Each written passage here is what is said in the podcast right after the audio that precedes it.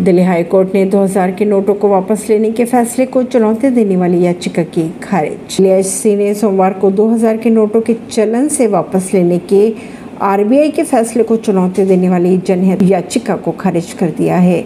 याचिकाकर्ता ने कहा था कि आरबीआई के पास 2000 के नोटों को चलन से वापस लेने का कोई अधिकार नहीं है। इस संबंध में केवल केंद्र सरकार ही निर्णय ले सकती है। विपक्षी एकता बैठक के कारण एनसीपी में हुआ विद्रोह या बिहार में भी संभव, सुशील मोदी ने कहा। सुशील कुमार मोदी ने महाराष्ट्र के सियासी घटनाक्रम पर कहा, एनसीपी में विद्रोह, विपक्षी एकता की पटना में हुई बैठक का परिणाम है। उन्होंने आगे ये भी कहा कि बिहार में भी महाराष्ट्र जैसी स्थिति हो सकती है।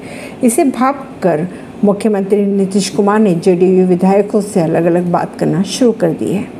अजित पवार के इस्तीफा के बाद जितेंद्र आव्हाड बने महाराष्ट्र विधानसभा के नेता प्रतिपक्ष। ऐसी ही खबरों को जानने के लिए जुड़े रहिए जनता श्रेष्ठा पॉडकास्ट से। परवीन दिल्ली से